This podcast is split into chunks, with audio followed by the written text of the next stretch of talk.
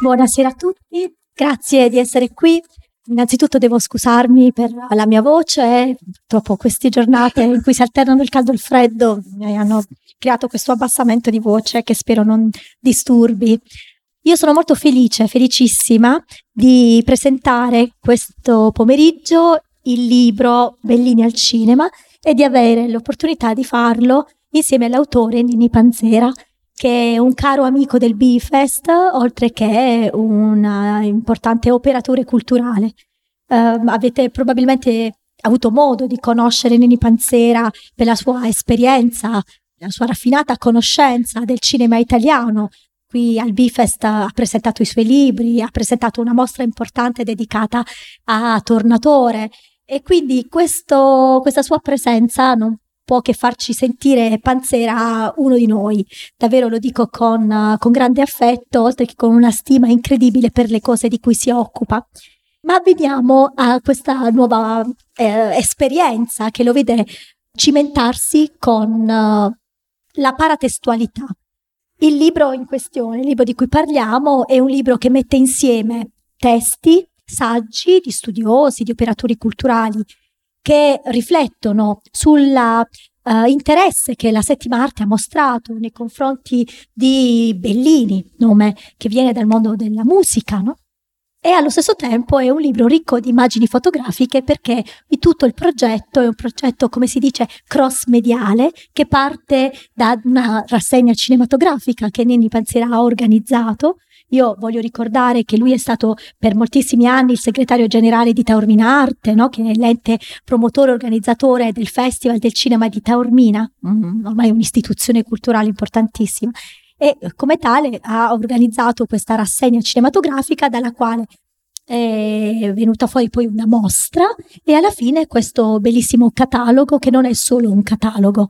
E allora, prima di ogni altra cosa, passandogli la parola, io vorrei chiedergli come mai gli è venuta l'idea dopo il lavoro su Tornatore, dopo le tante esperienze di organizzatore nel campo eh, del, del, cinema puro, come mai gli è venuto in mente di lavorare, iniziare a lavorare sul rapporto fra cinema e musica e musica lirica eh, soprattutto?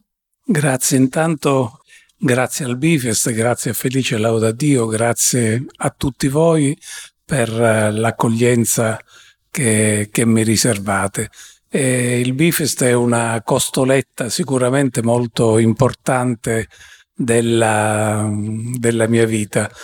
Qui ho appunto presentato e curato la retrospettiva Tornatore nel, nel 2011, una delle più complete che siano state fatte fino ad ora con tutti anche i lavori tra virgolette oscuri di, di Tornatore.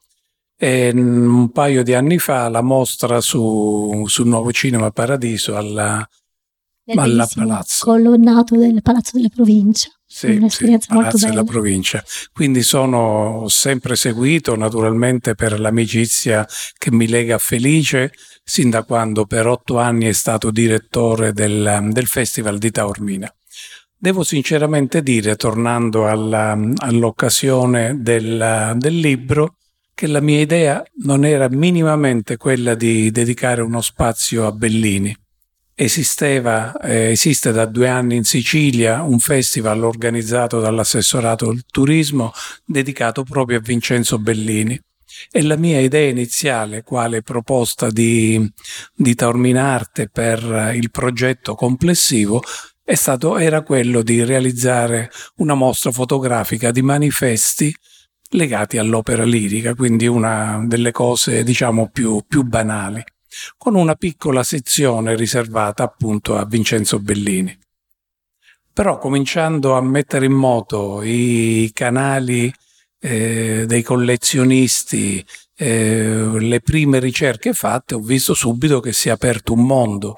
Si è aperto un mondo sia dal punto di vista iconografico, quindi di, man- di materiali eh, parafilmici, appunto, manifesti, locandine, fotobuste di ogni genere, ma anche una interessante ehm, eh, presenza di film, per esempio The Diving Spark, la versione inglese di Castadiva, che non era mai arrivato in Italia, quindi una cosa assolutamente curiosa. Casta Diva, l'altro film del 1935 di Carmine Gallone, in una versione che era praticamente inguardabile, totalmente rovinata ed è stato lungo una ricerca veramente molto paziente, una ciliegia dietro l'altra per poter arrivare a mettere le mani su una copia detenuta da un collezionista che, come me, d'altro canto, nel garage aveva una copia intonsa di Castadiva da cui abbiamo potuto fare un, un telecinema per poter avere una versione veramente, veramente importante. E quindi ho virato vistosamente da, questa, mm, da questo progetto informe e generico è nata appunto l'idea di mettere insieme questi materiali su Bellini che sono materiali che mi hanno veramente catturato per la loro, per la loro bellezza e che, come dice Stefania Rimini, consente comunque attraverso la catalogazione di questi materiali vedere anche qual è l'evoluzione dal punto di vista grafico, dal punto di vista comunicazionale pure della, della produzione, della produzione cinematografica. Bella avventura è stata comunque. Lo immagino, quindi ci sono vari livelli no, di lettura di questa operazione, perché da una parte c'è il recupero dell'opera filmica, quindi della cinematografia, intorno alla, figu- figura di Bellini. In uno degli interventi che hai pubblicato nel volume si parla di Bellini divo cinematografico, appunto, no? quindi che diventa davvero un personaggio attorno al quale vengono costruite storie cinematografiche a partire dai biopic, dalle no, le, le opere sulla sua storia personale, la sua storia creativa. E poi ci sono altri livelli di lettura che riguardano per l'appunto, come dicevi, l'evoluzione della lettura che il pubblico ha, dà del personaggio e della sua opera. No? Quindi due livelli interessanti che si incrociano. Guarda, un'altra delle cose che mi ha particolarmente colpito ehm, è stato nel constatare, ehm, nel constatare eh, la popolarità dell'opera lirica nel periodo praticamente 1930, 1925, 1900, metà degli anni, degli anni 50. E questa, questa, scoperta è data anche da alcuni materiali, per esempio i calendarietti da Barbiere, che parlano di un'opera lirica, che riproducono immagini dei film casta diva.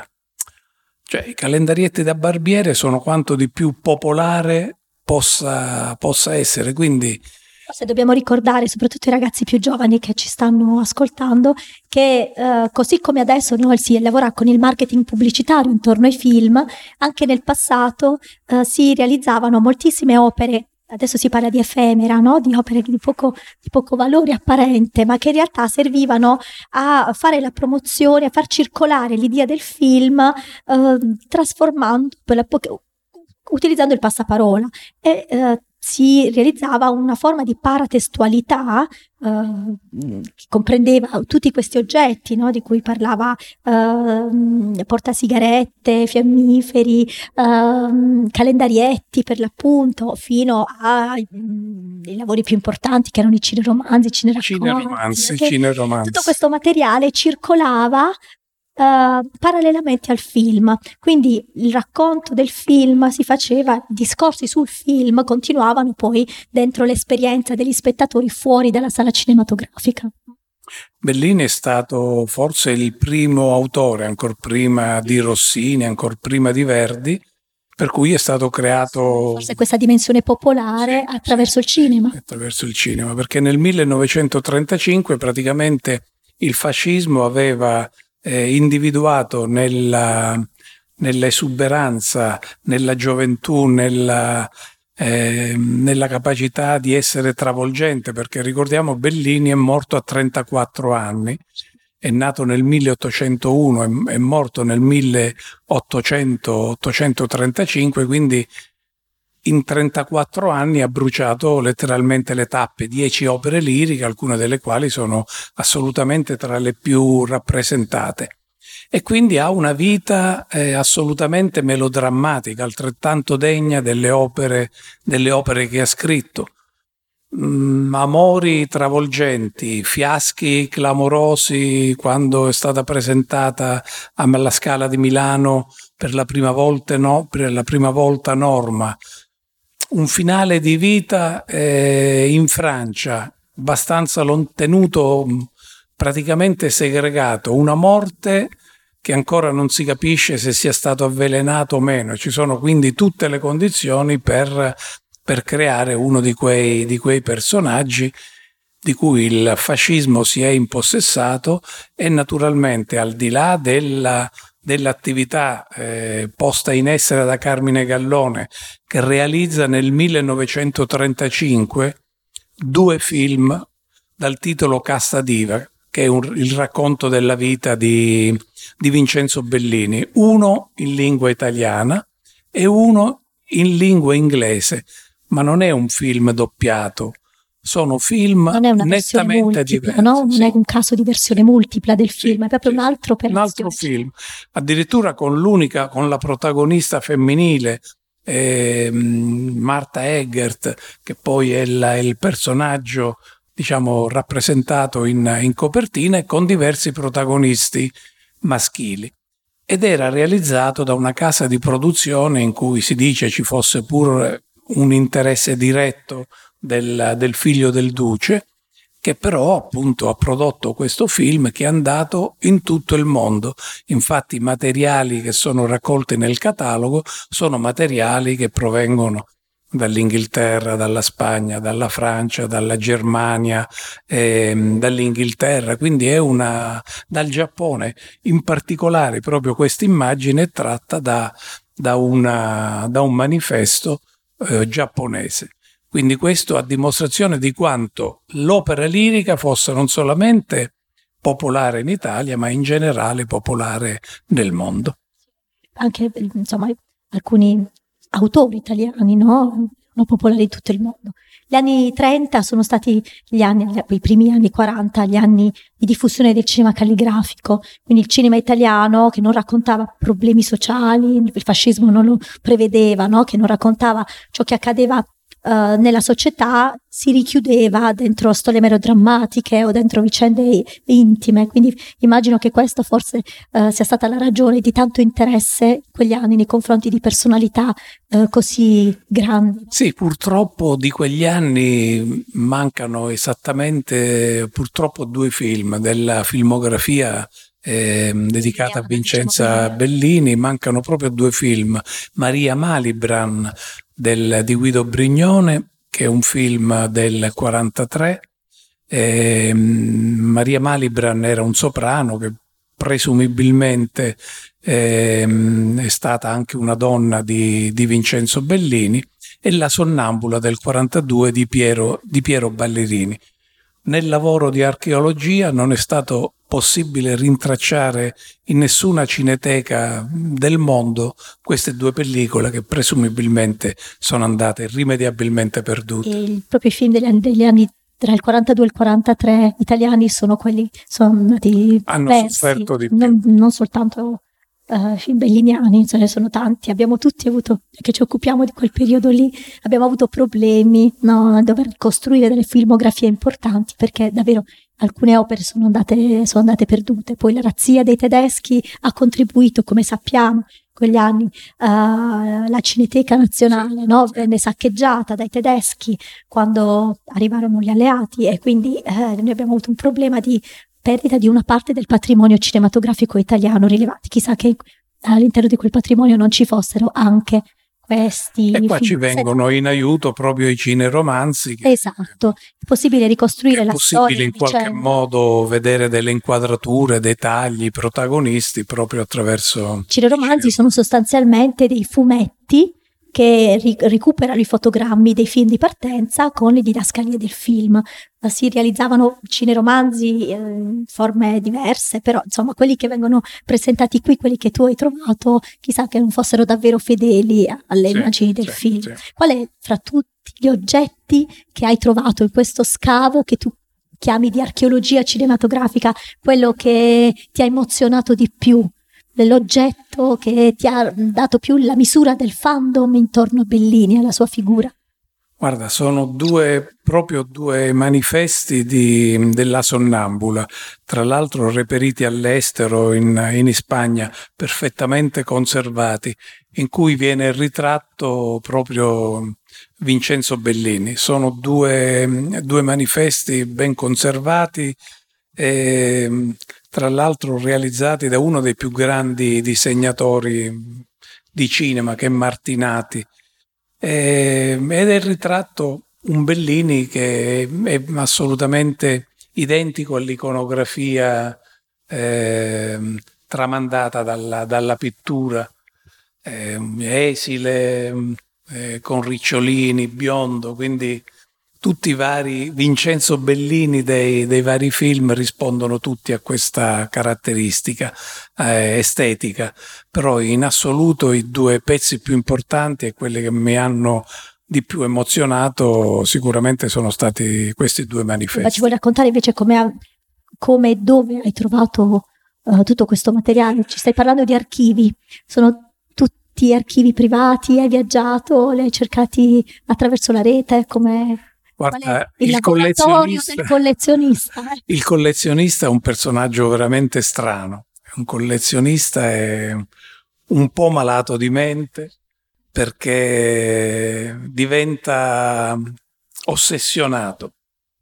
Ci sono stati momenti in cui individuando, individuando l'appartenenza, è riuscito a trovare alcuni pezzi, eh, il collezionista non si vuole privare eh, li considera naturalmente tutti figli propri quei pezzi.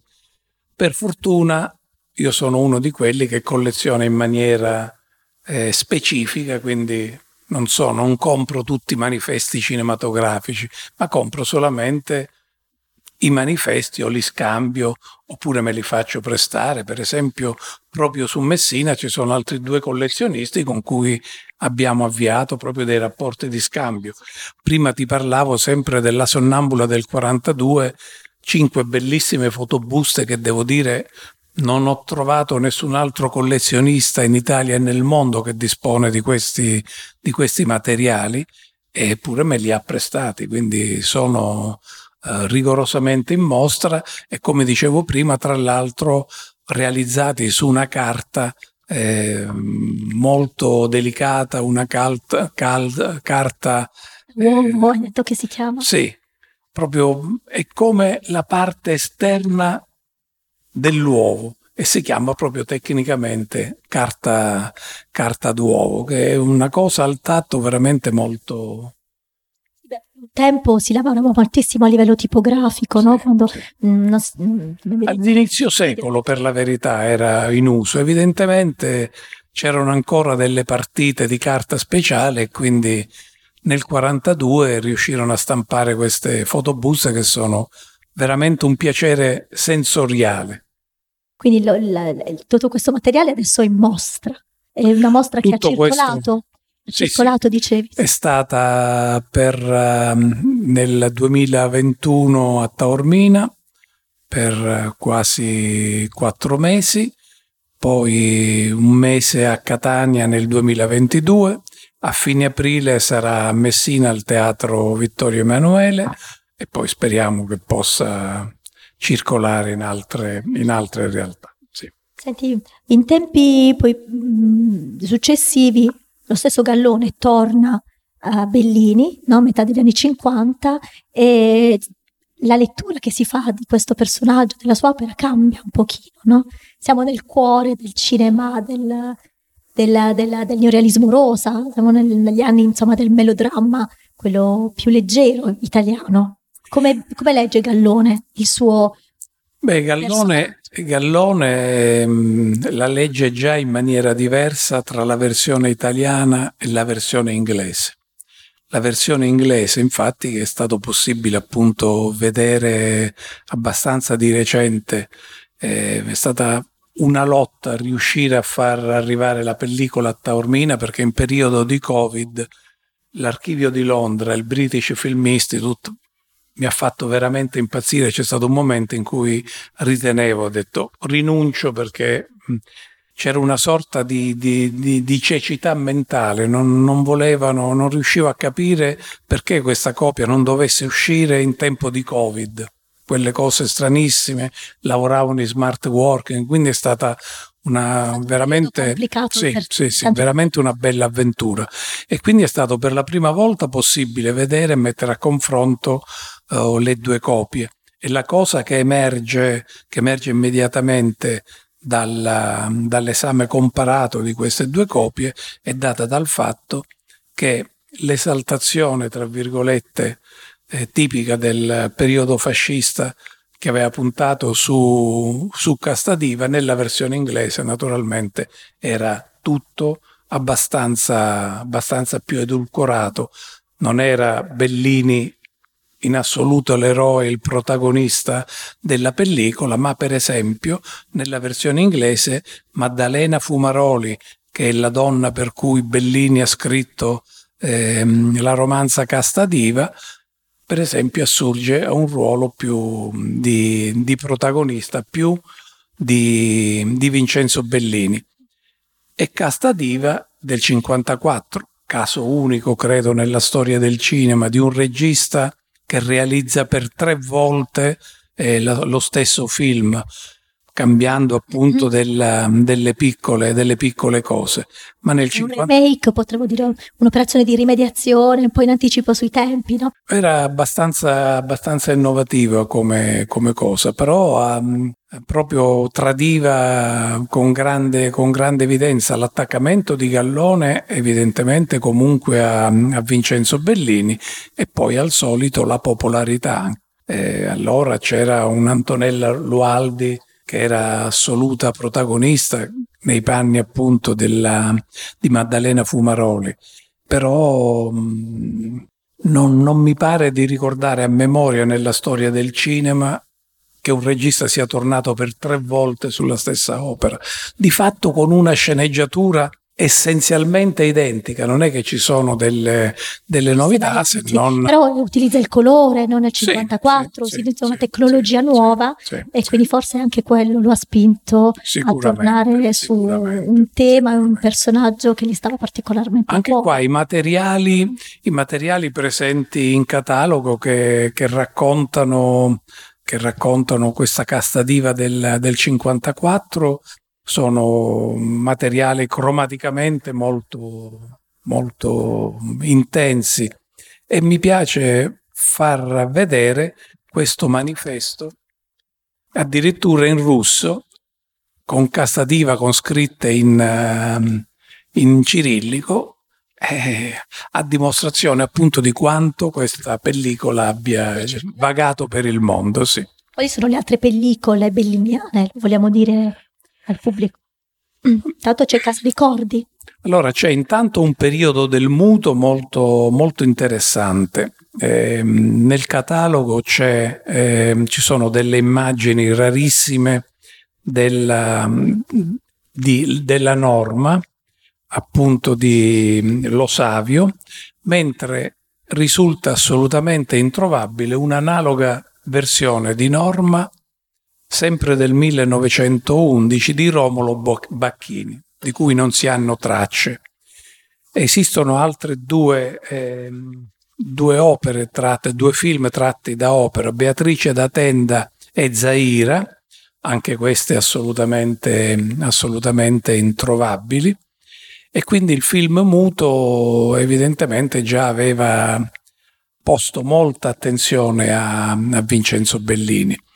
Poi cronologicamente nel 1935 appunto le due versioni di Casta Diva, Casta Diva e The Diving Spark, poi passiamo al 42, al 42 c'è La Sonnambula di Piero Ballerini, il film di cui abbiamo detto si sono completamente perso le tracce, analoga cosa per Maria Malibran del 1943 poi arriviamo nel 54 con la terza versione di Casta Diva e un altro bellissimo film in cui viene raccontata la fine di, di Vincenzo Bellini, che è Casa Ricordi, partendo da, ehm, dagli stampatori delle, delle opere delle opere liriche, la, la, famosa appunto Casa Ricordi che ebbe questa intuizione di prendere le opere e gli spartiti che erano depositati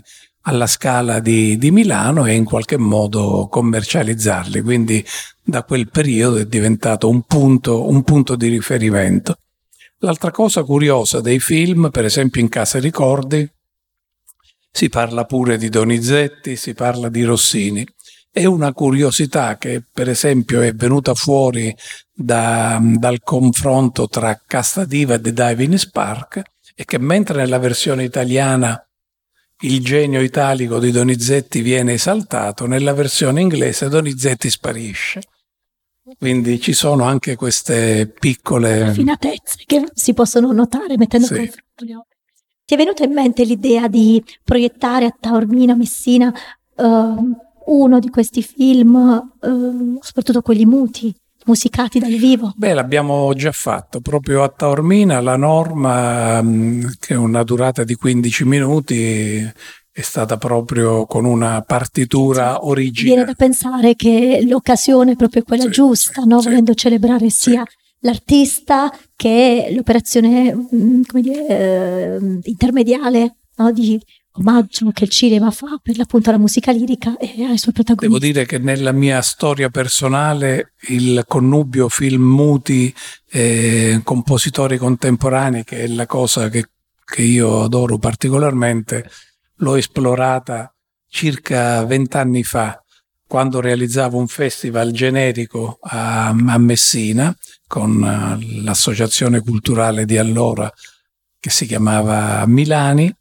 eh, in una saletta di 50 posti. Eh, ho commissionato una partitura specifica su un, un autore che è Febbo Mari, che è un attore regista di origini messinesi per cui Philip Glass ha realizzato una partitura sonora originale sul film Cenere. L'anno dopo Michael Nyman realizzò un'altra partitura, quella fu un'improvvisazione su Maddalena Ferrà e Zbigniew Presner, il compositore di Kislowski, l'anno dopo fece un altro film sempre di Febomare di cui non ricordo, non ricordo il nome. Quindi l'accostamento e l'affidamento ad autori contemporanei che possano in qualche modo interpretare le immagini, questo è sempre stato un po' un mio chiodo fisso. Così come l'interesse per mettere insieme, nel mettere insieme cinema e musica che da quello sì. che mi raccontavi continua, continuerà. Sì, spero abbia proprio un'altra vita questo, questo connubio eh, cinema e opera lirica dovrebbe nascere appunto dal 14 al 19 novembre di quest'anno a Messina la prima edizione di un festival esclusivamente interamente dedicato al, al rapporto cinema e opera. È una cosa che ritengo interessante perché soprattutto le nuove generazioni probabilmente sono lontane dall'opera lirica, mentre il cinema riesce ancora ad interessare, almeno nella sua forma tradizionale, l'opera lirica insomma è un pochino più, più ostica per i ragazzi, quindi forse la combinazione delle due cose può essere utile. Potrebbe, potrebbe. Infatti il primo passo che ho fatto è stato proprio quello di andare al provveditorato, incontrare il provveditore e chiedere la disponibilità su alcuni istituti superiori, istituti musicali ma non solo, cominciare, poter cominciare la presentazione del, del festival.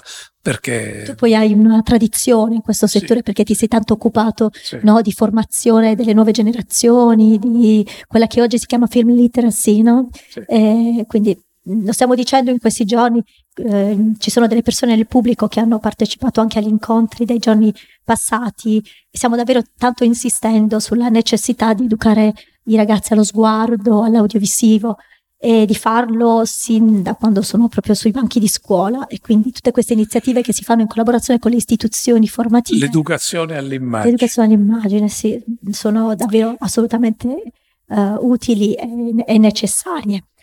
Probabilmente questa è la prima volta che presenti questo libro. Vero? Sì, il libro per ragioni personali non è uscito, è stato editato a settembre dell'anno scorso proprio per la seconda edizione del Bellini International Context, che è appunto questa manifestazione monografica dedicata a Vincenzo Bellini che realizza la regione siciliana. Per problemi personali di salute non l'ho potuto presentare, quindi questa è la prima Vediamo presentazione ufficiale. No? La prima presentazione. Diciamo soltanto che insieme al tuo intervento in cui illustri diciamo così, il lavoro no, di scavo archeologico uh, all'interno dei materiali ci sono anche interventi di Franco Lamagna, di Stefania Rimini, che abbiamo già citato, di Graziella Seminara e di Maria Rosa Di Luca. Sì, Franco Lamagna è un critico cinematografico, tra l'altro anche lui spesso è venuto è venuto a Bari ed è l'unico autore di una monografia su Vincenzo Bellini, perché naturalmente ehm, abbiamo parlato oh, solamente di film in qualche modo che hanno trattato della vita di Vincenzo Bellini o tratti da opere di Vincenzo Bellini, ma c'è una quantità sterminata di, di film che invece hanno, autorizz- hanno utilizzato arie e su tutte mi piace ricordare il finale straordinario del film Fitzgeraldo di Werner Herzog. A Teo Cara, veramente una, una sequenza finale da, da, brividi. E Franco Lamagna appunto ha raccolto, ma si dice pronto anche a fare l'aggiornamento perché nel frattempo la, l'utilizzo diciamo di musiche di Vincenzo Bellini nei film contemporanei cresce sempre di più. Le altre tre sono tre docenti universitarie dell'Università di Catania che hanno dedicato rispettivamente nella musica e nel cinema eh, tutta la loro attività e hanno Bellini come al centro della loro, della loro attenzione. Quindi si tratta di quattro eh, saggisti veramente di grandissima qualità. Lavoro, come dicevamo all'inizio, proprio di scavo profondo sul senso dell'operazione no, eh, cross-mediale e anche sul valore di questi oggetti eh, all'interno dell'industria culturale, no? cioè mettono l'accento proprio sull'incrocio ehm, fra la ricerca storica che viene condotta oggi attraverso questi eh, dispositivi culturali nuovi e la ricostruzione del fandom che serve anche a capire come il pubblico si comportava, eh, si è, come il pubblico si è modificato nei suoi comportamenti attraverso il tempo.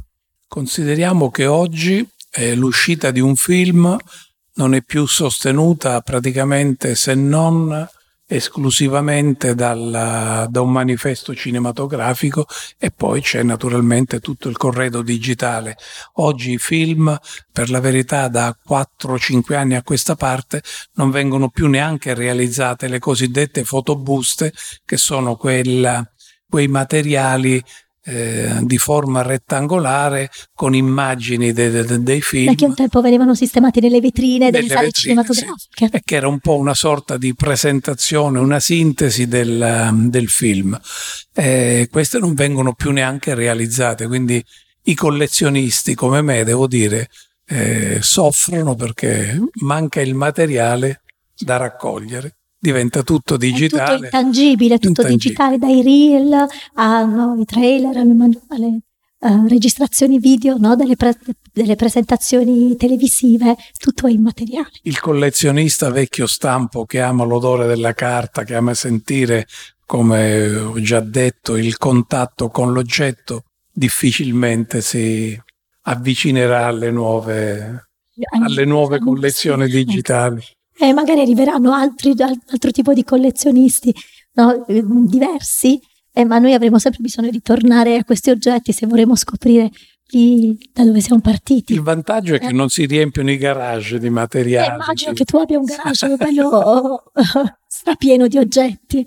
E quindi se penso soltanto alla mostra di Tornatore che hai portato qui la mostra di Nuovo Cinema Paradiso, che comprendeva manifesti giganteschi. E quello era solo nuovo, nuovo, Cinema Paradiso. Eh sì. Io di quella di quella mole ho tutto, di tutti gli altri film. Eh, di, voglio ricordare che Denis Panzera è un grande amico di Tornatore ed è forse in Italia la persona che fra tutte si è occupato di eh, raccogliere eh, tutto il materiale ho realizzato anche due film. volumi su, su, Tornatore, uno nel 2007, Uno sguardo dal set, eh, un catalogo generico su, su Tornatore, e, e nel 2010 L'isola di Tornatore, che è stata una cosa più monografica dedicata che ho presentato a Bari. presentato qui certo, a Bari, certo, lo ricordo. Vero, sì, sì, sì.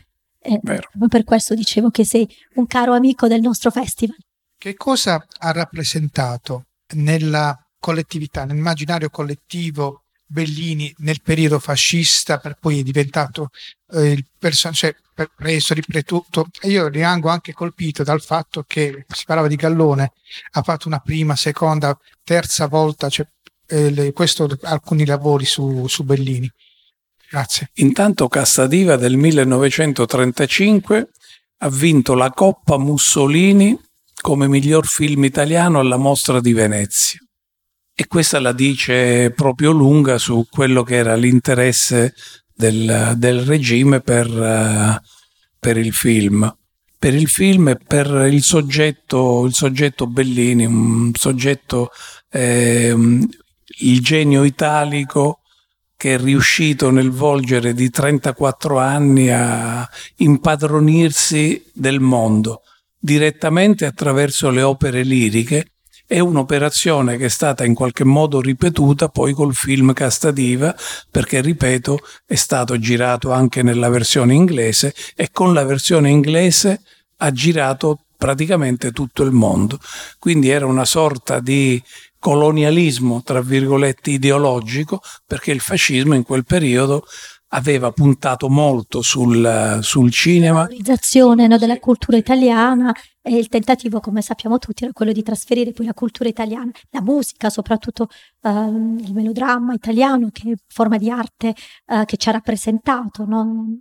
per, per, per, tanto tempo, ancora ci rappresenta in tutto il mondo, farlo veicolare come elemento di rappresentatività, di forza.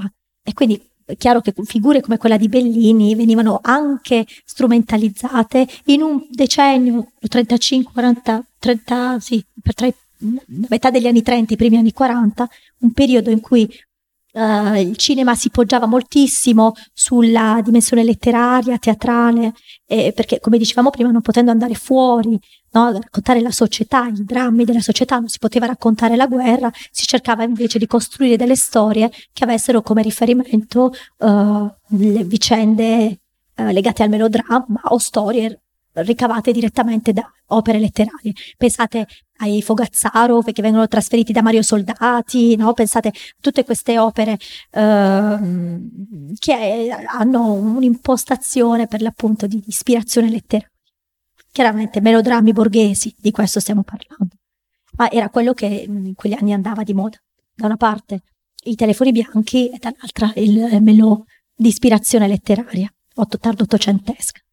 È imponente pensare quanto l'opera lirica si sia trasformata, ehm, l'opera lirica tout court, da eh, momento popolare a nicchie eh, di sopravvissuti che vanno appunto a vedere nei teatri lirici le opere, le opere liriche. Prima era praticamente un'analogia quasi assoluta con la musica leggera. Musica pop, eh, eh, aveva la, la, il melodramma una dimensione pop che è quella che emerge dal libro. Quando leggerete il, um, il, il saggio di Stefania Rimini, coglierete proprio questo aspetto, cioè la dimensione popolare della musica lirica. Io ricordo che mio nonno era un melomane, pur non avendo una grande cultura, però era appassionato di lirica perché ascoltava la radio, perché si compravano no, i, i, dischi e quindi eh, da ragazzino, da bambino aveva imparato ad ascoltare l'opera lirica. Quella dimensione popolare viene veicolata proprio anche da queste strategie uh, di, di promozione delle opere e si è persa nel tempo perché con la nascita poi di nuove forme di comunicazione è diventata sempre più elitaria l'esperienza no, nei teatri. Noi con questo festival stiamo riportando la partecipazione nei teatri ad una dimensione popolare, perché facciamo un festival di cinema dentro i teatri e quindi avermi raccontato la storia di Bellini al cinema nel festival che si realizza nel meglio dei teatri è davvero un'occasione. Beh, il Bifest ha una originalità assoluta da questo punto di vista. È veramente una dimensione popolare che mi sorprende ogni mattina quando vado in fila alle nove meno un quarto per prendere il posto al Petruzzelli oppure al Piccini. È veramente una cosa eh, singolare che andrebbe veramente ulteriormente, ulteriormente valorizzata.